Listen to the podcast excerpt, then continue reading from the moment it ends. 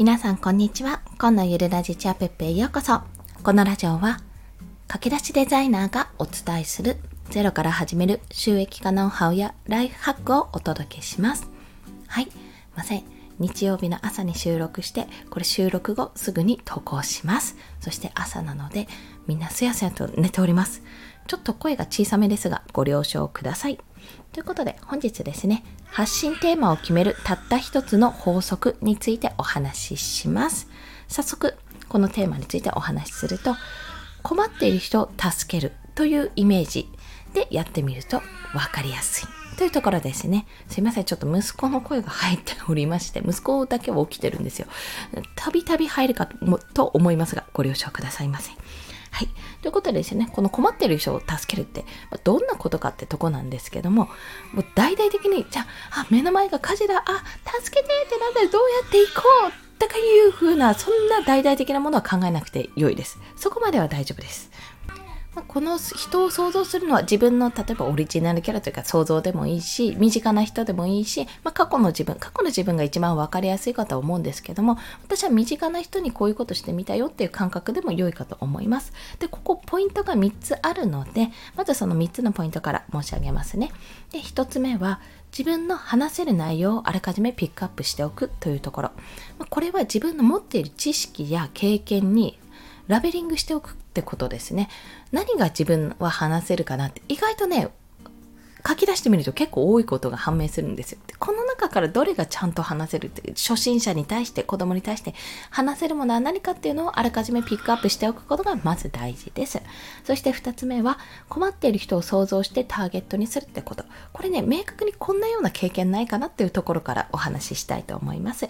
そして最後が相手に相手に対してですね、なってほしい未来を想像して、そのための行動を促す。これが発信の基本的な形というところです。これをちょっと体験談というか、まあ、想像していただきながら、こんな風な想像してくださいっていうことを交えながらお話をしていきます。最初はまず自分の話せる内容をピックアップするっていうところ。これはもう非常に簡単です。過去の放送で自分の強みを見つけるキーワード、あ、自分の、なんだっけな、強みを見つけるキーワードの見つけ方だけな、そんなようなお話をしてるんですけども、それと、その中でお話ししていることと一緒なんですが、とにかく自分が、まあ、例えば子供相手、子供相手っていうのが一番わかりやすいかな。とか初心者に対して、この話だったらもうできるっていうお話をいくつかピックアップしてみるんですよ。で、その時に、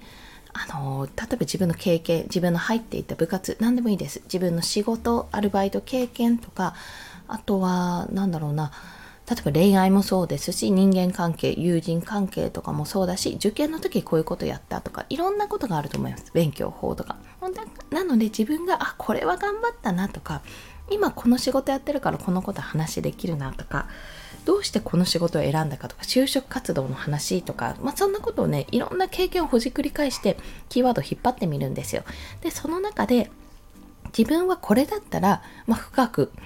あとこれもわかんないあれもわかんないって言われた時に、まあ、大抵のことだったらこれは話せるなって思うものに絞ってそこからテーマを掛け合わせるんですね。で、今回は発信テーマっていうことだったので、テーマ全体的なね、方向性を決めるとしたら、一つのジャンルというよりは、一つのジャンル、王道ジャンルに、まあ、ニッチなジャンルを掛け合わせると、非常にそれが面白いコンテンツになるっていうところがね、結構言われてる、あの、王道、王道というか、まあ、いろんなところで言われてるとこなんですね。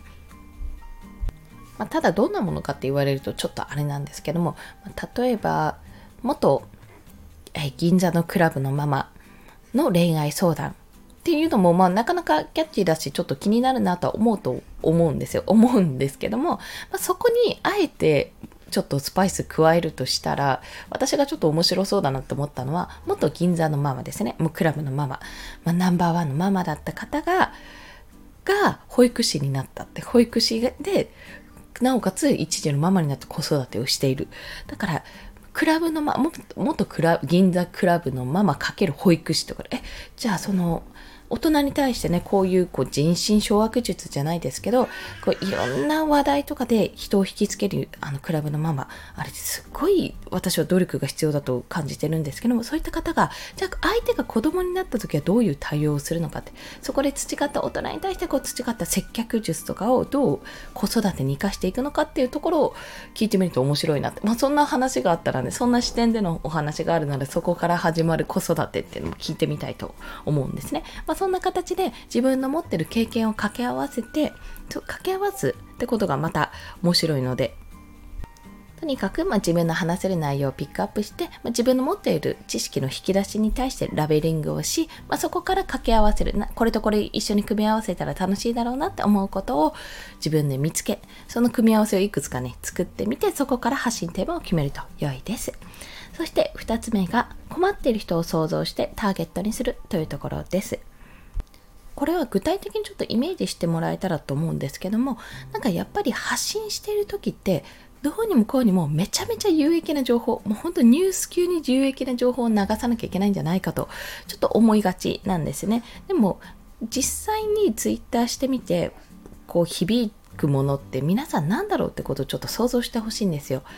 何でもかんでもこうあ有益有益あ重めの記事ばっかり見ててこう自分が疲れないかと。そんな時にふとあなんだろうこの生活の豆知識とかおばあちゃんの知恵袋みたいなのがポッと出てくるとあなんかこれいいなあ確かにこれわかるってその共感する部分ですね。そういったものに反応したりしませんか？っていうところ。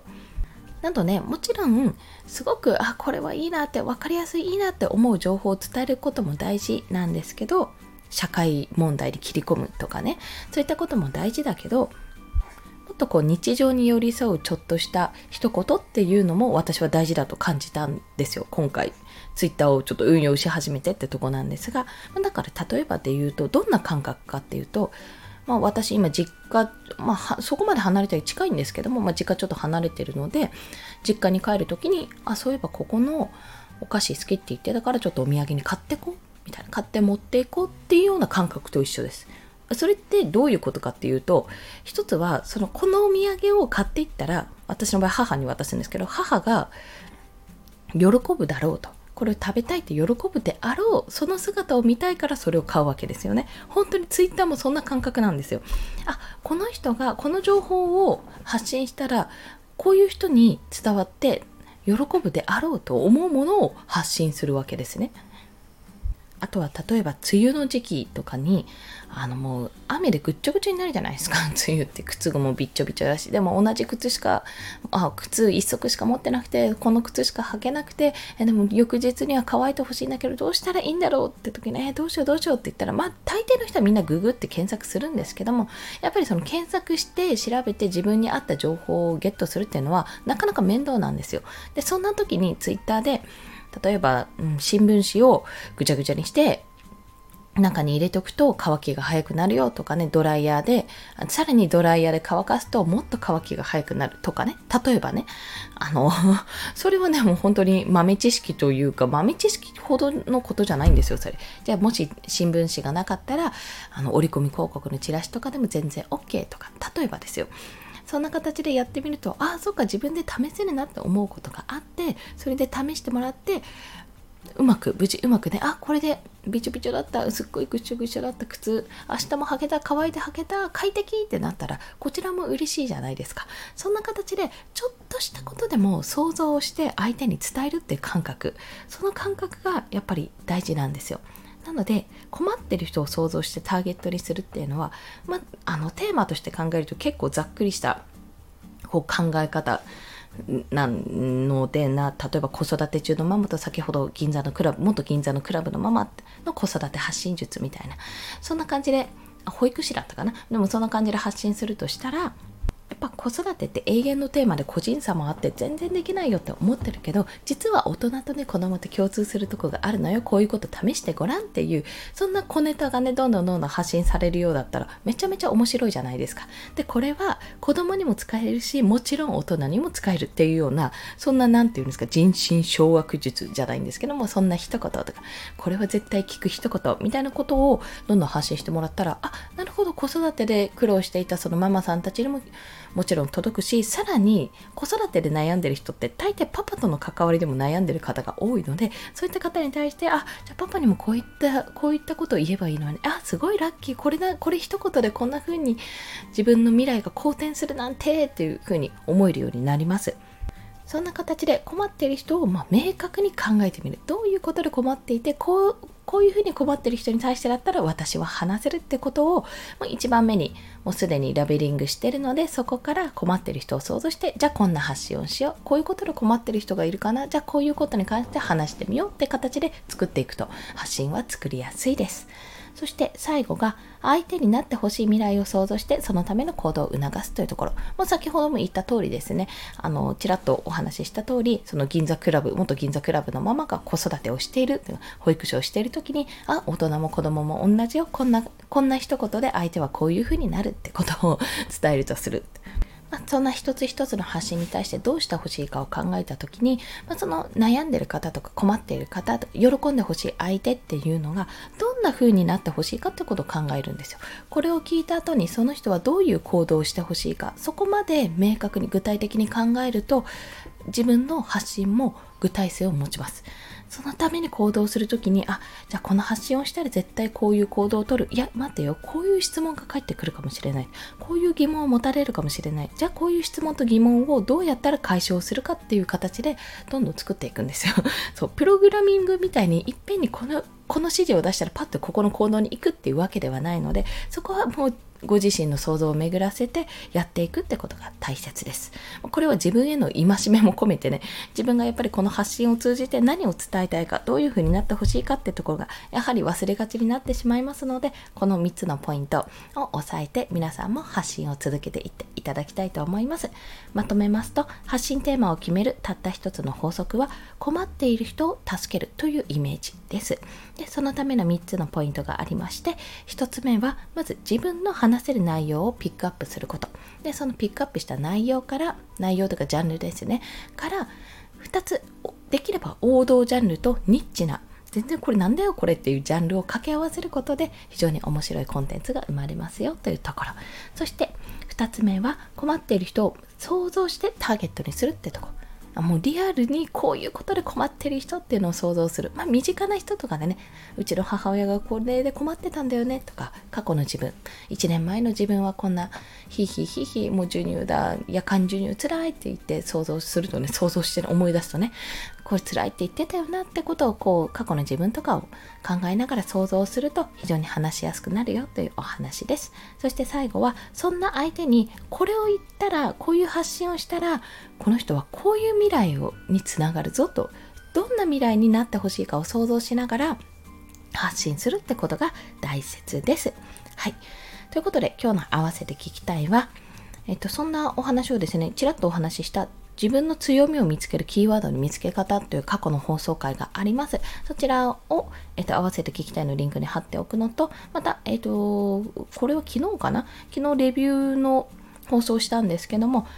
この考え方に至ったのは、まあ、この本を読んだからっていうところがあるんですね。で、考えるな、助けろという対談本です。池田隼人さん、池早さんの、えー、対談本でございます。まあ、こっそり私が表紙書いたんだよって、表紙作ったんだよってことをボソッと言ったりしてるんですけども、やっぱりこれ読んでると、あの自分の発信に悩んでたり、方向性に悩んでいたり、まあ、自分のそもそもやりたいことにが分からなくなってきたっていう方にね、ぜひ読んでいただきたいので、こちらも合わせて聞きたいのリンクで貼っておきます。多分ね、今日、この日曜日、週末中はまだ無料キャンペーン中だと思いますので、よろしければお試しください。それでは今日もお聴きくださりありがとうございました。この放送いいねって思われた方、ハートボタンもしくはレビューなど書いていただけると嬉しいです。また、スタンド FM では朝昼晩と1日3放送しております。フォローしていただけると通知が朝昼晩と飛びますので、もしよろしければお願いいたします。そんな日曜日の朝、これから